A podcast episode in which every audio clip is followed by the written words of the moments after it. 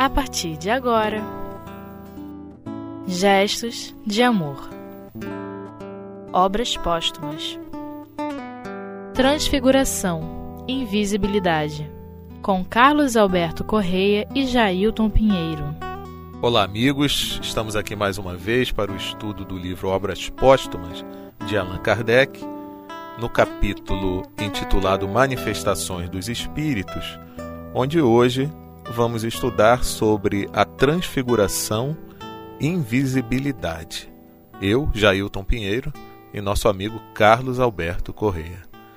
Olá, meu amigo, tudo bem? Tudo bem, primo. É sempre uma alegria muito grande estarmos aqui, de alguma maneira, colaborando aí minimamente com a divulgação dessa abençoada doutrina espírita. Eu sou frequentador do Núcleo de Caridade Espírita Irmão Joel, um centro espírita que fica em Piedade, no bairro de Piedade, aqui no Rio de Janeiro, na rua Caldas Barbosa, cento e setenta. Então estamos lá estudando, buscando uh, tra os trabalhos mediúnicos, enfim, todas essas oportunidades que a doutrina espírita nos oferece. Se ele deu o endereço é porque está convidando vocês a fazerem uma visita por lá, não é isso? Com absoluta certeza. Aqueles que estiverem mais perto, ou aqueles que, que quiserem conhecer, mesmo que venham de mais longe, será sempre um prazer. Nós estamos lá, com exceção da primeira segunda-feira, nas segundas-feiras, das dezenove às dezenove e cinquenta, nos cursos que a casa realiza, e de vinte às vinte e trinta, palestra do Livro dos Espíritos. Estamos lá também às quartas-feiras, de dezenove às dezenove e cinquenta, com os cursos que a casa realiza. Nesse momento é o Céu e o Inferno, são as obras básicas que a gente realiza, e de vinte às vinte e trinta, os passes de cura. Então, quem quiser comparecer e conhecer a nossa casa, será um prazer enorme, será certamente muito bem recebido. Transfiguração e invisibilidade. Difícil de entender esses fenômenos? Olha, primo, eu confesso para você que sim, é um tema que eu particularmente gosto muito desta temática, mas eu considero uma temática bastante complexa. E vamos então, sem que a gente se assuste, né, porque senão a gente acaba desligando é, a internet ou desligando o meio que a gente está escutando, mas é assim mesmo, porque a doutrina espírita é a doutrina de estudo, é a doutrina de entendimento, e a gente vai aos poucos, a gente não precisa de nenhum diploma para compreender a doutrina espírita.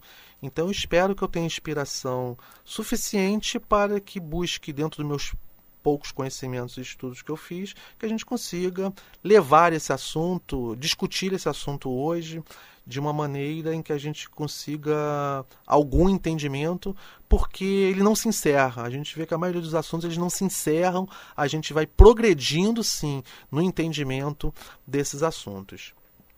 Então, vamos, vamos começar lá, então, fazendo assim um resumo daquilo que está lá no Livro dos Espíritos, para que a gente possa ir se situando. Eu gosto muito uh, uh, da doutrina espírita pela, pela meu olhar da doutrina espírita é um olhar muito lógico. Então, e talvez por ser a minha profissão, eu trabalhar com informática, eu estar tá muito situado nessa encarnação com raciocínio lógico. Então a gente vai sempre buscando concatenar as coisas, buscando sempre é, a lógica de tudo. E dentro dessa lógica, o que, que a gente pode trazer para o nosso ouvinte de hoje? Aquilo que a doutrina espírita está lá no Livro dos Espíritos. Existem três coisas no universo, lá no capítulo um do Livro dos Espíritos, na primeira parte, por melhor dizer. Deus, Espírito e Matéria. Deus é o Criador, é o Pai, e Jesus trouxe mais modernamente para a gente a ideia de Pai. Mas ele é o Criador, é o Pai, é o responsável por tudo que existe no universo. Espírito. Espírito é, se a gente assim pudesse dizer, a centelha divina. É no espírito em que reside a inteligência, o pensamento, o sentimento. Léon Denis coloca com muita propriedade as potencialidades da alma, a questão da vontade. Então a gente pensar assim, tudo está lá no espírito. Então a criação, como co-criadores, porque o, o criador, um espírito não cria outro espírito, mas enquanto co-criadores no pensamento, nas ideias, tudo emana do espírito. Então, Deus, espírito e matéria. O que, que seria essa matéria? A gente até conversava aqui um pouquinho antes do, do programa. Uh, eu não vou adentrar nas maiores especific, especificidades, até por falta de conhecimento mesmo, de quanto a física quântica ela já não avançou nesse conhecimento. Mas a gente tem um conceito na doutrina espírita de matéria que ele vem por revelação. A doutrina espírita, vamos entender bem, a gente vai chegar lá na Transfiguração, não há dúvida, mas é preciso mesmo essa, essa introdução. A matéria que a, que a doutrina espírita traz para a gente, ela é uma matéria que ela vem por revelação, porque a doutrina espírita ela acompanha tudo que o homem descobre, a doutrina espírita acompanha, que é a ciência. Então a doutrina espírita jamais ela poderá negar a ciência, ela anda, ao contrário, de mãos dadas com a ciência. Quanto mais a ciência avança, mais ela se aproxima das revelações espíritas. Então não tem caminho de negação, não tem nenhum, nada que incompatibilize ciência e religião. A doutrina espírita e, e a doutrina espírita ainda traz a filosofia para a gente fazer essa, esse tripé. Mas a, a, o, o que é esse conceito de matéria para a doutrina espírita? É tudo aquilo que a nossa ciência fala de matéria, para a doutrina espírita é matéria. Por mais que a, a física quântica avance e vá decompondo a matéria e chegando até aquela matéria que para trinta anos atrás para a gente era desconhecida, a doutrina espírita vai continuar concordando com essa matéria. Mas tem uma outra matéria que a ciência ainda não descortinou, essa vem por revelação, que a doutrina espírita chama de fluido cósmico universal, que seria a base da matéria. Na minha cabeça, eu não sei se dá para a gente entender isso, mas é assim, a única maneira que eu consigo entender é como fosse o petróleo, e você, Jailton, que trabalha com isso há muito tempo, grosseiramente falando, a gente de uma matéria, o petróleo, não sai diversos componentes, a gente poderia dizer assim, derivações, não vai sair lá o plástico, não vai sair lá a borracha, não vai sair lá a gasolina, não vai sair lá o óleo. De uma matéria bruta, a gente sai diversas é, derivações. O entendimento que a gente tem hoje do fluido cósmico universal é como se fosse essa matéria bruta que sai várias derivações. Uma das derivações, ela vai chegando até, a, a, até um ponto em que se torna a matéria que a gente conhece. Mas, na sua essência, esse fluido cósmico universal, essa matéria-prima, muitas das suas derivações a ciência ainda não conhece. Qual a derivação que nos interessa para a gente entender transfiguração? O perispírito. O perispírito ele é matéria, ele deriva do fluido cósmico e é matéria, mas não é uma matéria que a ciência consegue hoje é, apalpar ou colocar no laboratório ou estudar com os seus instrumentos, mas ela vai chegar lá. Faz parte da lei de evolução, faz parte da nossa lei de progresso. Enquanto ela não chega, a doutrina espírita se antecipou e nos trouxe por revelação. Então é fundamental para a gente entender a questão da transfiguração, que a gente entenda que, além desse corpo físico, existe em nós uma coisa que a gente chama de perispírito. O que é o perispírito? É um corpo espiritual, é o corpo do espírito. Então, quando a gente diz assim, ah, tal pessoa viu um espírito, na verdade ela não viu o espírito, ela viu o corpo ao qual o espírito se reveste.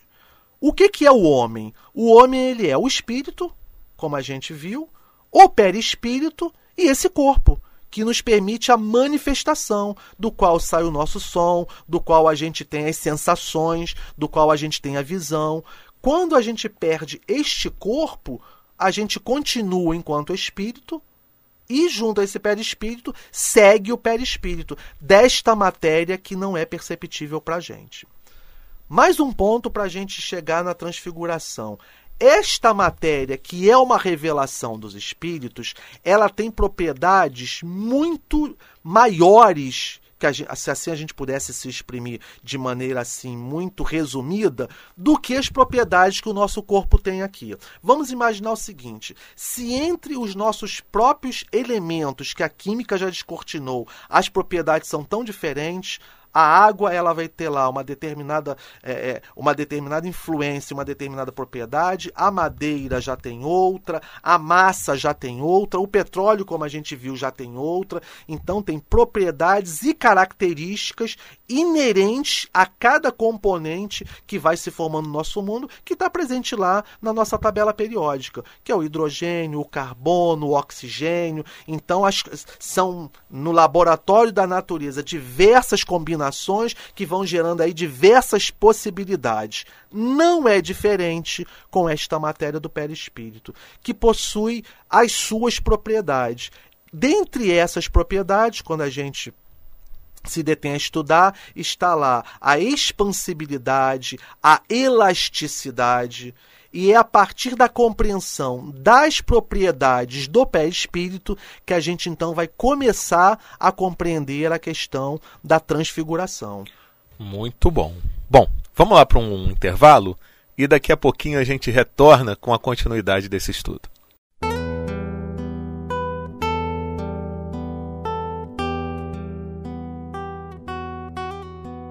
Gestos de amor. Obras póstumas.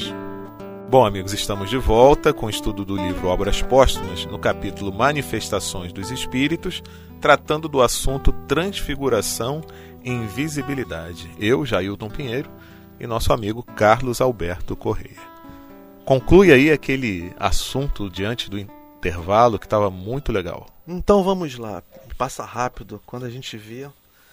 Então, a gente estava falando da propriedade do perispírito, expansibilidade, plasticidade. Vamos dar um exemplo prático disso. Não prático, mas vamos dar um exemplo do que a gente lê nas obras espíritas. Você, quando está desencarnado, e aí a gente vem estudando a questão da reencarnação, nós tivemos várias vidas, é muito... é possível, não vou dizer que é comum, mas é possível que, é, normalmente, quando a gente desencarna, a gente toma a forma da última encarnação, porque é o, é o que o seu pensamento está impregnado.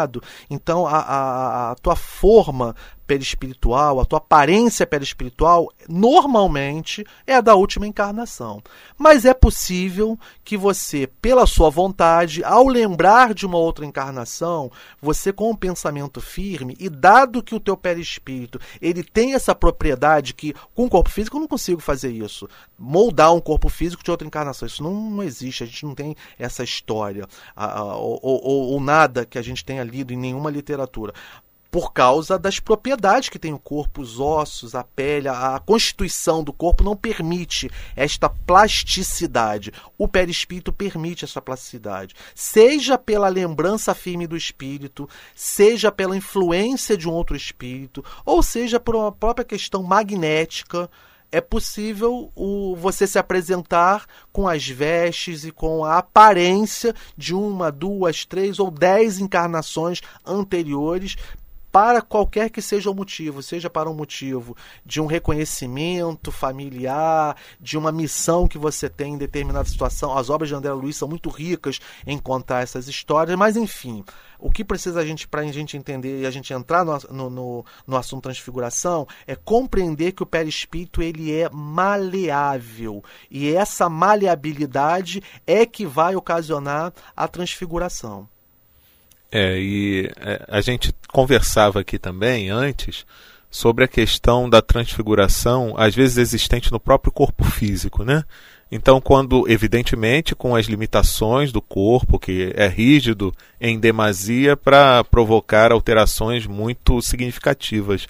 Mas, por exemplo, a gente citava o caso, por exemplo, daquela pessoa que exagera muito na bebida, né?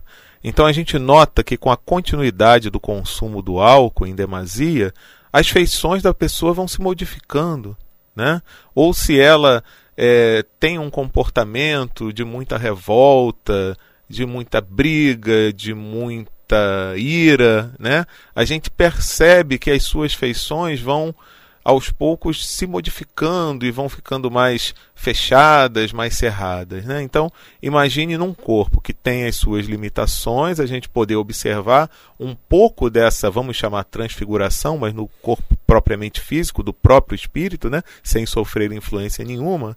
Agora, imaginemos a modificação que pode ser ocasionada quando nós temos aí como causa disso a ação de um outro espírito com o seu perispírito, fazendo com que esse fenômeno se dê, não é? É, prima, aí você tocou no ponto principal, você fez um link perfeito para que a gente possa, então, uh, definir a questão da transfiguração. É exatamente isso, é, é a influência de um perispírito, de um desencarnado, sobre o encarnado, porque embora encarnado e ligado a um corpo físico que não permite grandes modificações, sobre a influência de um espírito desencarnado, aí a gente está falando do perispírito do desencarnado sobre o perispírito do encarnado, porque embora encarnado, o nosso perispírito enquanto encarnado, ele possui as mesmas propriedades do perispírito do desencarnado, apenas, é claro, limitado a uma caixa que é o corpo físico, mas ele é um perispírito, embora encarnado. Então a gente vai pensar assim, aproxima-se um desencarnado uh, que tenha sintonia ou por algum motivo tenha alguma relação com você. Tem um perispírito que está ali emanando, espírito e perispírito, e você, espírito, perispírito, corpo físico.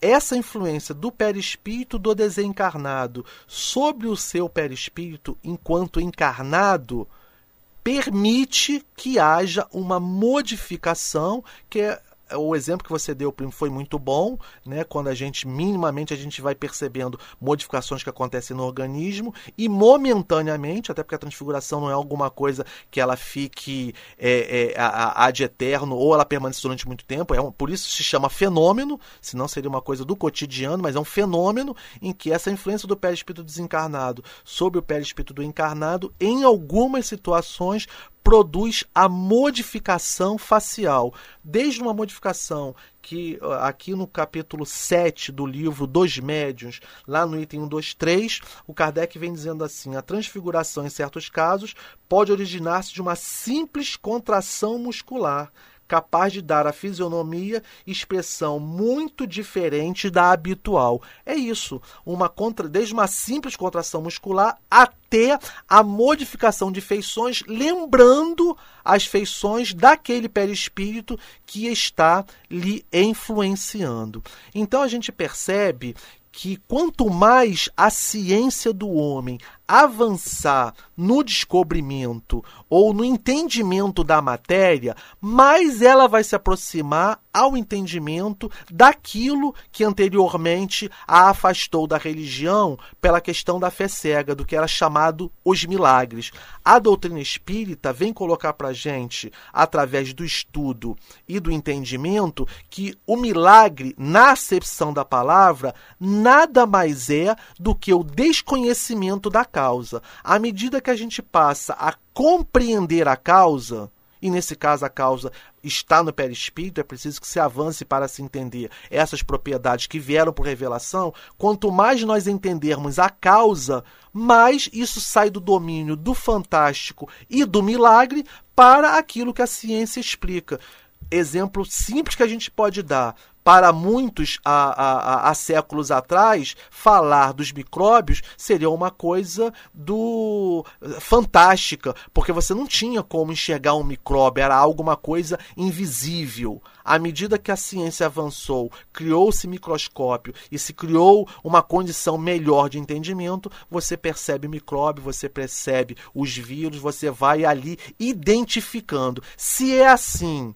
Com, com, com os micróbios, com os vírus e com tudo que vai se tornando perceptível, perceptível, vai ser assim, em algum momento, também de domínio da ciência, a questão do perispírito, que hoje é uma revelação espírita. Mas uma revelação, entendamos bem, uma revelação baseada em fatos, porque, e aí é um outro assunto que certamente fica aí para a curiosidade daqueles que estão nos acompanhando, que é, ela está é, muito embasada na questão da mediunidade. Então a gente consegue compreender o perispírito através do fenômeno da materialização, que é um outro estudo que também seria muito interessante para nós fazermos, porque na materialização, aí sim, é palpável.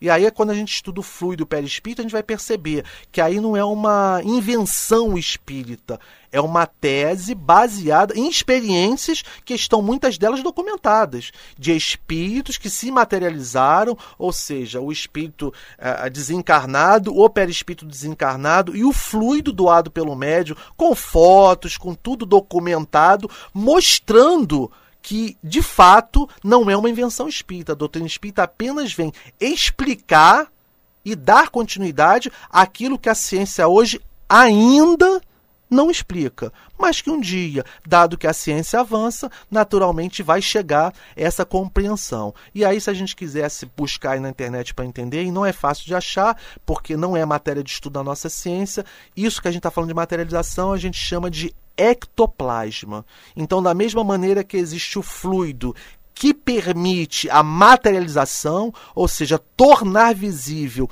e palpável, porque experiências são feitas em que o espírito deixa na parafina a, a, a marca, inclusive com digitais muitas vezes, então existem é, muitos relatos. Quem tiver interesse nesse assunto, existe um livro muito interessante chamado Materializações Luminosas, que são casos, e aí são é, é, documentados com pessoas sérias, inclusive algumas dessas pessoas que presenciaram esses fenômenos, é, é, é, delegados, enfim, uma coisa muito séria, para que a gente não fique aqui só no campo, ah, uma revelação, então a doutrina espírita trouxe como se fosse uma fumacinha. Não, é uma revelação, mas baseada em fatos. E da mesma maneira que se dá a materialização e a transfiguração, pode acontecer também, e aí para fechar o nosso tema, a questão do fluido do perispírito e a junção desses fluidos junto ao encarnado, a questão da invisibilidade.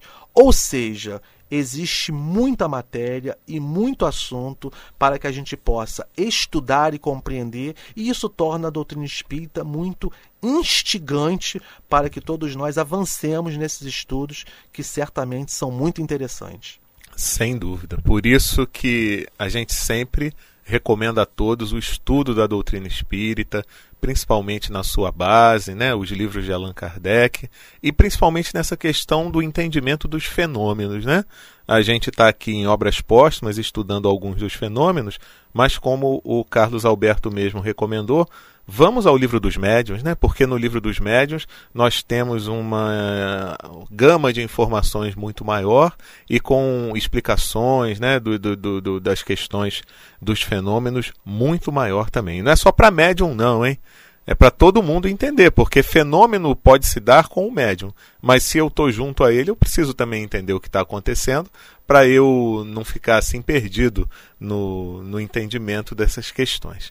É isso aí, né, meu amigo? Então, vamos encerrando por aqui e convidando vocês a estarem sempre conosco nesses estudos que fazem com que entendamos cada vez mais as questões espirituais ligadas à nossa própria vida.